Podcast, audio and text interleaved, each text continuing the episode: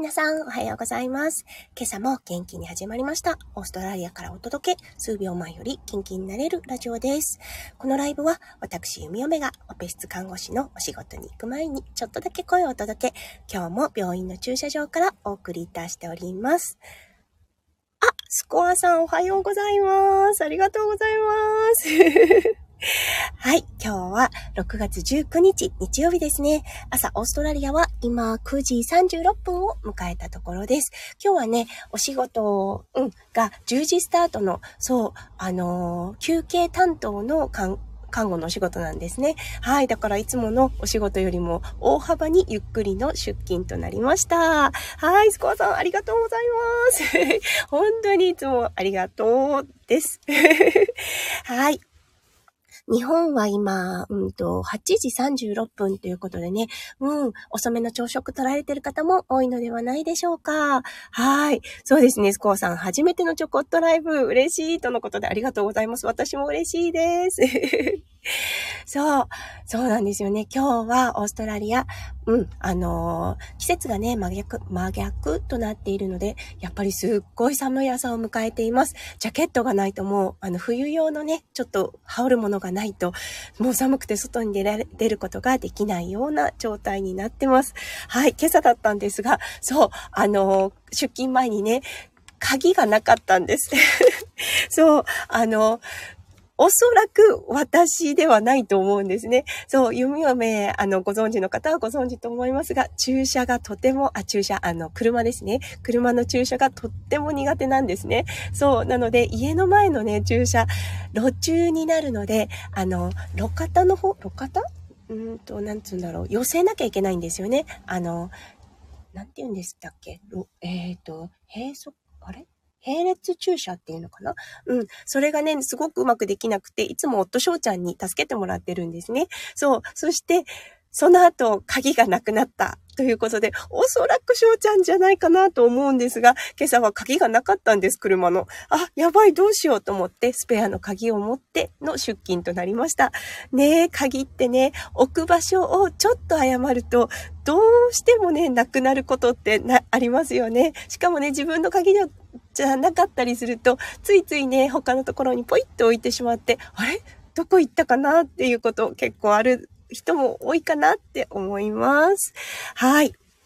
そう、今日のこのライブだったんですが、いつもね、お仕事前のちょこっとライブは麻酔関係もしくは看護師のお仕事についてちょっとお話ししています。はい。なのでね、今日は、スコアさんあるある。そうなんですよね。あ、そう、スマホもそうなります。そう、確かになりますよね。本当に、ふとした瞬間にいつも置かない場所に置くと絶対見つからないですよね。もうアップルさんよくわかってるなと思うんですが、スマホを探す機能ってありますよね。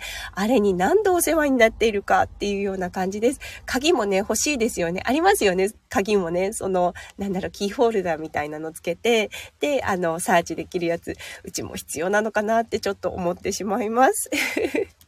はい。今日のね、麻酔のお仕事、今日のね、看護のお仕事、どのお話しようかなと思った時に、そう、看護師になるためにっていう感じでお話ししようかな。看護師のタイプっていうのかなもお話ししていきたいと思います。はい。それでは今日も元気に弓嫁ライブスタートします。はい。そう、看護師になるには、オーストラリアは、3つの看護師の種類がある。4つかな。大きく分けて4つの看護師の種類があります。はい。1つは大学を出てなる正看護師ですね。はい。そして2つ目は準看護師さん。これが2つに分かれます。そう。準看護師さんの、麻薬を取り扱うことができる準看護師さんもいます。はい。痛み止めとかね、モルヒネとかを使う。それは、準看護師になって、そこからスペシャルのコースを受けて、そして、それを卒業した時点でなることができます。エンドースとエンロールナースっていうんですけれども、はい。その方たちが一つのグループ。そして、準看護師の中でも、その麻酔管理が全くできない、準看護師さんがもう一つのグループ。そして、はい、アシスタントインナーシングっていうんですけれども、看護助手という方がいます。はい。この4つですね。うん。で、正看護師が一番多い割合になっています。ほとんど、そうですね。弓嫁の病棟はすべて正看護師さん、准看護師さんが本当に、そうですね、3人いるかな、150人の中で3名だけという形になってます。昔はね、多かった、准看護師さんのポジションだったんですけれども、だんだんね、やっぱり麻薬管理っていうのも出てきて、そう、ほとんどの方が准看護師さんから、正看護師の免許を取ってっていう形を取って、今はね、本当にオペ室、正看護師さんが多いですね。これね、公立の病院だからっていうのもあります。はい。どちらかというと、やっぱり、そう、私立の病院となると、准看護師さん結構多かったりするみたいですが、あとはね、エージェントから、派遣ナースさんとかも、そう、私立の方は多いみたいですが、公立の弓嫁のこの病棟には、はい、派遣看護師さんは、そう、うちの市長さんの、指針というか、形で、一切入れていない形になります。あ、ゆつきさんおはようございます。はい。今日はね、看護師の種類のお話をしていました。そう、オーストラリアではどんなタイプの看護師さんがいるのかっていう形でお話をしていました。はい。そう、っていうことで、正看護師さんっていうグループが一つのグループとなります。そしてね、准看護師さん。はい。この准看護師さんたちは、オーストラリアに日本もあるのかな？すごくね、面白いシステムがあるんですね。それは、お仕事をしながら資格を取るっていうね、そう、すごくね、素晴らしいシステムだと思います。弓嫁はすっごい憧れていましたね。このお仕事をしながら、お給料をいただきながら資格を取れる准看護師さんの、そう、これだったんですが、残念ながらオーストラリアの永住権もしくはオーストラリア市民じゃないとなれない、学校に行けない形になっています。なので、弓嫁はできなかったんですね。はい。しめいさん、おはようございます。ごめんなさい。しのいさんですね。しのいさん、おはようございます。お初ですね。はい。ありがとうございます。はい。ゆうつきさん、オーストラリアでも准看護師制度があるのですね。知らなかったです。はい、あります。そうなんです。こちらは病院で、雇われて、そして病院からお給料をいただきながら、准看護師の免許を取るっていう形になるので、すごい羨ましかったですね。そしてね、やっぱり准看護師さん、こちらではもう何十年の、特にね、病棟では何十年のキャリア、を積んだ方がたくさんいるので、弓嫁ね、新人の時、本当にね、大学卒業して右も左もわからない状態の時はお世話になっていました。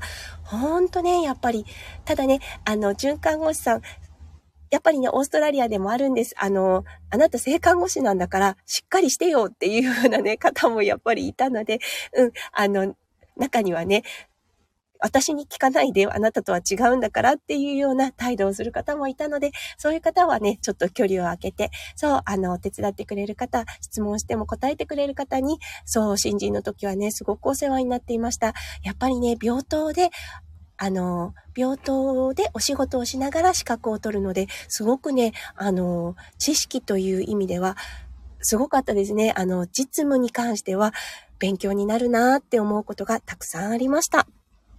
しのいさん、ごめんなさい。しのいさん、はじめましてです。とてもためになります。私も看護師です。ありがとうございます。そうなんですね。そう、オーストラリアの看護師、日本とね、似通ったところもあります。そう、だけどね、そうですね。ちょっと違うところもあるのかな。日本はありますかね。その、病院で、准看護師になるっていう感じで、そこからね、麻薬の管理ができるようになる、資格を取るにはやっぱり学校に行かなきゃいけないのですが、1年のコースかな、そこで麻薬管理の勉強をして、そして、そう、エンロールナースっていうんですけれども、これはね、ちょっと日本語に訳せないんですけれども、そう、資格を、麻薬資格保持者、准看護師っていう感じなのかな。はい、その、麻薬を保管する鍵ってありますよね。それを持つことはできないんですが、2人で確認する作業の時にチェックをすることができるっていうような形になります。そして2人でその麻薬投薬という形になりますよね。その時に麻薬自体は持つことはできないのですが、一緒になってベッドサイドで患者さんの確認をしたりというような形になります。はい。そうですね。これ、やっぱりね、准看護師さんになる方多いですね。うん。スキルアップっていう形にもなりますし。はい。そして、そこからね、やっぱり、さらに上を目指す方が、正看護師さんっていう形になりますね。正看護師さん、今はね、どうですかね。2年のコースだったと思います。大学に行って、2年、あら、でも3年だったかもしれません。もしかするとフルコース受けなきゃいけないのかな。3年、の普通の一般大看護大学に行ってやっと正看護師の資格が取れるっていう形になっていたかなと思います。うん、やっぱりね高みを目指す方すごく多いかなって思います。そう資格を取ってそうお金も貯まってきたから看護大学に行くお金も貯まったから正看護師を目指していますっていう方もいましたね。はい、そして。最後の分類だったんですが、看護助士さんですね。はい。これは、看護助士専門でやってる方もいます。もしくは、看護大学に行く方が、看護助士という形で入るっていう方もいますね。弓嫁もやっていました。はい。2年目からはね、1年目は、ナーシングホーム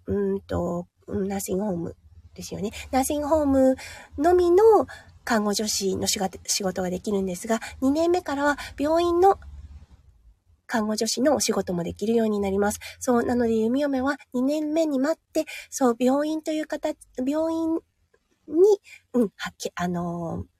看護助士という形で入りました。はい、ここもね、すごく勉強になりましたね。やっぱりね、マネキンでしかね、バイタルを取ることとかってできないんですよね。それが病院で働くようになると、定期的にね、バイタルを取らせていただけるっていうことで、血圧を測ったり、体温を測ったりっていう形でできるようになるので、これは本当に勉強になりました。そうですね。あとはね、オーストラリアにおいては、日本で正看護師さんだったんですが、こちらで看護助士という形で入っていますっていう方もすごく多いですね。私のお友達も数人、そうですね。看護助士。日本で看護師さんだったんですが、こちらで看護助手をしているっていう方もいらっしゃいます。ね、やっぱりね、3年の看護大学に行くって結構なお金もかかるんですよね。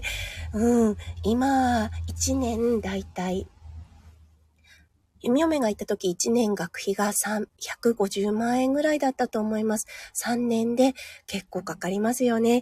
なのでね、高きもんだったんですよね。弓嫁。どうしても永住権が取りたくて、そう、看護大学に行ったんですが、もしね、もう、永住権が取れていた状態でわざわざ看護大学に行く道を選んだかなっていうと、そこはそこで、考えるかなって思います。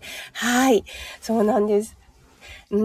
日本はね、いろんな形をとっていると思います。オーストラリアはね、やっぱりね、ビザの問題だったりとか、そう、資格の問題っていう形で、スキルアップを取る方、取らない方っていう方がいらっしゃいます。日本はどうでしょうか？はい、ということで、今日はね、ちょっとね、専門的なお話にはなってしまったんですが、はい、オーストラリアで看護師になるために、必要な資格、そして看護師の部類っていう形でお話をさせていただきました。はい。今日はね、10時スタートの出勤となります。日本時間の9時スタートの出勤となるので、これからね、病院の駐車場から病院の方に行って、術着に着替えてお仕事に行ってまいります。今日はね、休憩担当とはなるのですが、患者さんとの、もちろん、交流もあります。ね、患者さんとの交流少ない、いい日とはなると思うのですが、もしね、担当になった患者さんがね、不安を抱えているようであれば、少しでもね、笑顔になれるよう、はい、目指して、患者さんのサポート、心がけながら笑顔の看護をしたいと思います。はい。ありがとうございます。あっちゃんさん、頑張ってください。ありがとうございます。しのりさん、ありがとうございます。頑張ってください。とのことで、ありがとうございます。はい。スコアさん、今日もお仕事よろしくお願いします。ありがとうございました。スコーさん、いつも本当にありがとうございます。しのいさん、すごいなぁ。またお邪魔させてください。はい、ありがとうございます。ゆみおめフォローさせてくださいね。ありがとうございます。はい、ゆうつきさん、ゆみおめさん、お仕事いってらっしゃい。ライブ参加できて嬉しかったです。そのことでした。本当にありがとうございました。すごいね、たくさんの方に遊びに来ていただいたので、なんかもう気分もすごいウキウキワクワクしています。はい、ということで、今日の日曜日、皆さんの一日がキラキラがいっぱいいっぱい詰まった素敵な素敵な日曜日になりますよう、ゆみおめ心からお祈りいたしております。はい、それでは行ってきます。そして皆さん、いってらっしゃい。じゃあね、バイバーイ。